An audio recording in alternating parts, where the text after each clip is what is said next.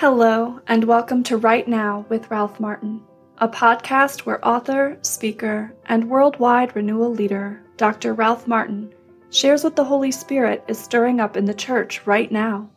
Words of encouragement from the Lord to strengthen you for such a time as this. We are glad you can be with us this week as we seek to encourage you for this moment in history. And now, your host, Ralph Martin.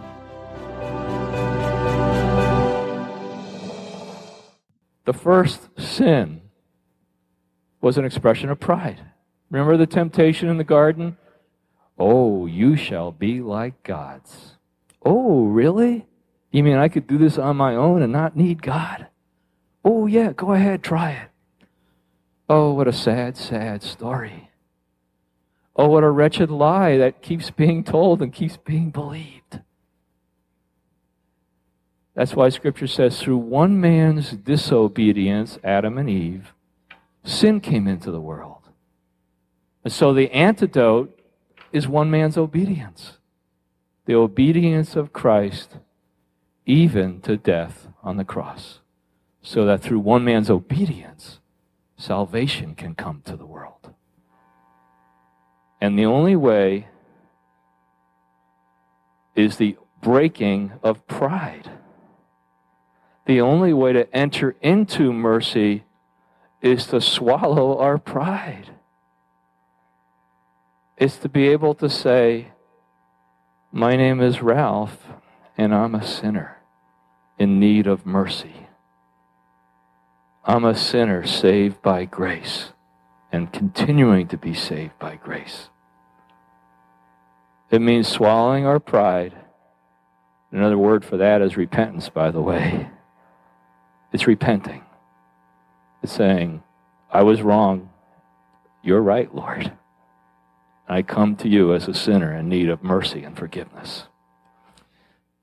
That happened to me, believe it or not. I was a college student at Notre Dame in South Bend, Indiana. I was confused. I was caught up into the confusion of the 60s. I was reading Nietzsche about being beyond good and evil. Oh, what a crock that is. What a lie that is. What a disaster for, what a recipe for disaster that is. And I was intellectually confused and morally confused. And I was searching for the truth. And I thought at Notre Dame, this great Catholic university, I'd find it. So I started asking people, why are you a Catholic? And somebody said, well, I'm a Catholic because it helps me to serve the poor. And I thought to myself, well, you know, you don't have to be a Christian or a Catholic to serve the poor, you know. Buddhists serve the poor, UN serves the poor. And I asked somebody else, why are you a Catholic? And they say, well, because I want to live a good life. And I was thinking, well, gee, all kinds of people want to live good lives, and the morality of the world religions are basically the same. I just didn't feel like I was getting a, a fundamental enough answer. Somebody else, I asked, why are you a Catholic? They say, well, I really like the, the feelings of community I get at the, at the Eucharist. They say, well, you know, I get feelings of communion at off campus parties. I just didn't feel like I was getting fundamental enough answers. And then a friend invited me to make a weekend retreat called the Cursillo, one of the renewal movements in the Catholic Church. Praise the Lord, De Colores.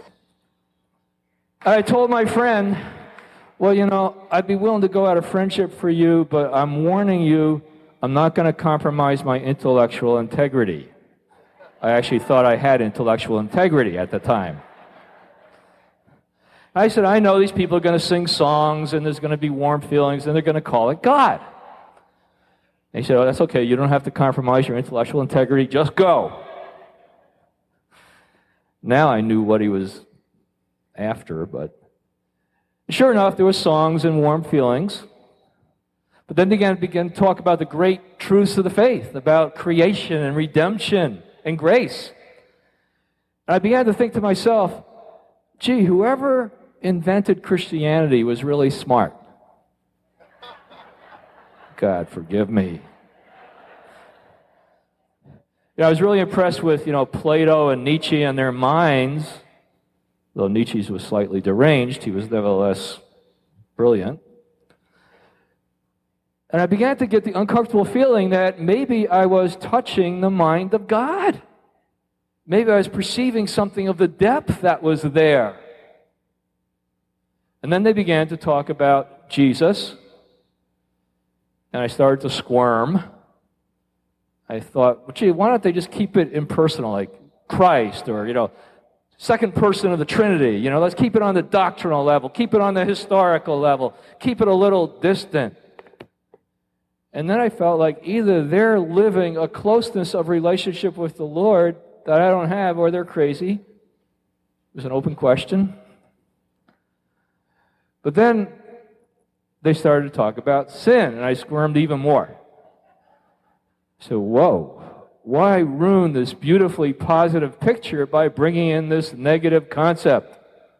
To make matters worse, what they were describing as sin, I had come to understand as ordinary university life which is sad but true. And then I have to tell you,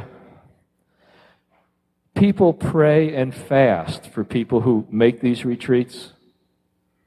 And I think if people weren't praying and fasting, my pride may have been strong enough to resist.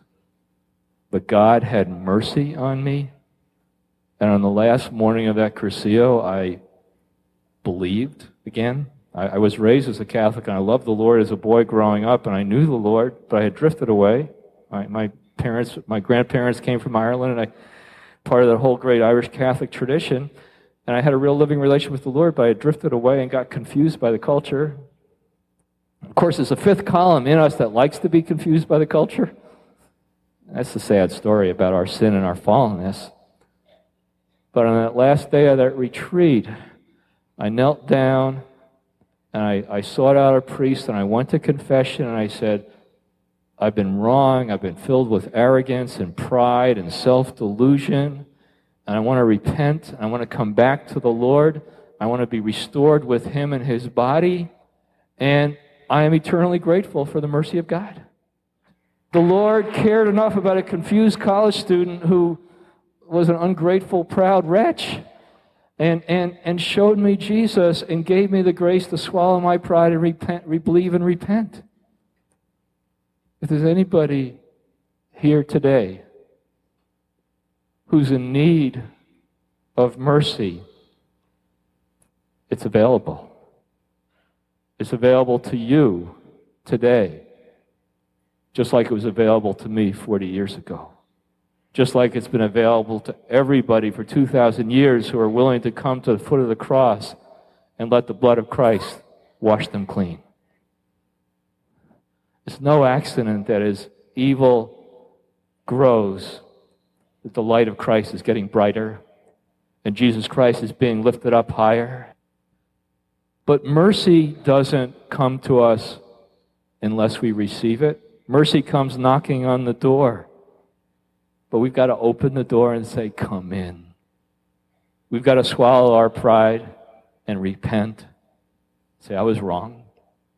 I thought I could make you a part of my life. You need to be the center of my life. I thought I could do it in a partnership and I need to surrender and make you the boss. I need to admit that I've been living in darkness I want, I want to come out of the darkness and, and, and show the deeds of darkness to your mercy and be cleansed and be healed and start a new way of living. mercy is available. It's not just a concept. It's not just a doctrine. It's not just a historical reality from 2,000 years ago. It's not just something we see on a movie screen. But the Savior Himself is here in the preaching of the Word, in the celebration of the sacraments, glorious Eucharist, where we actually connect with the blood of Christ in a special way. But it begins with faith. It begins by believing, and it begins by repenting, and it begins by opening the door saying, Yes, Lord, come in. I want your mercy. I want to be cleansed by your blood. I'm going to pray right now.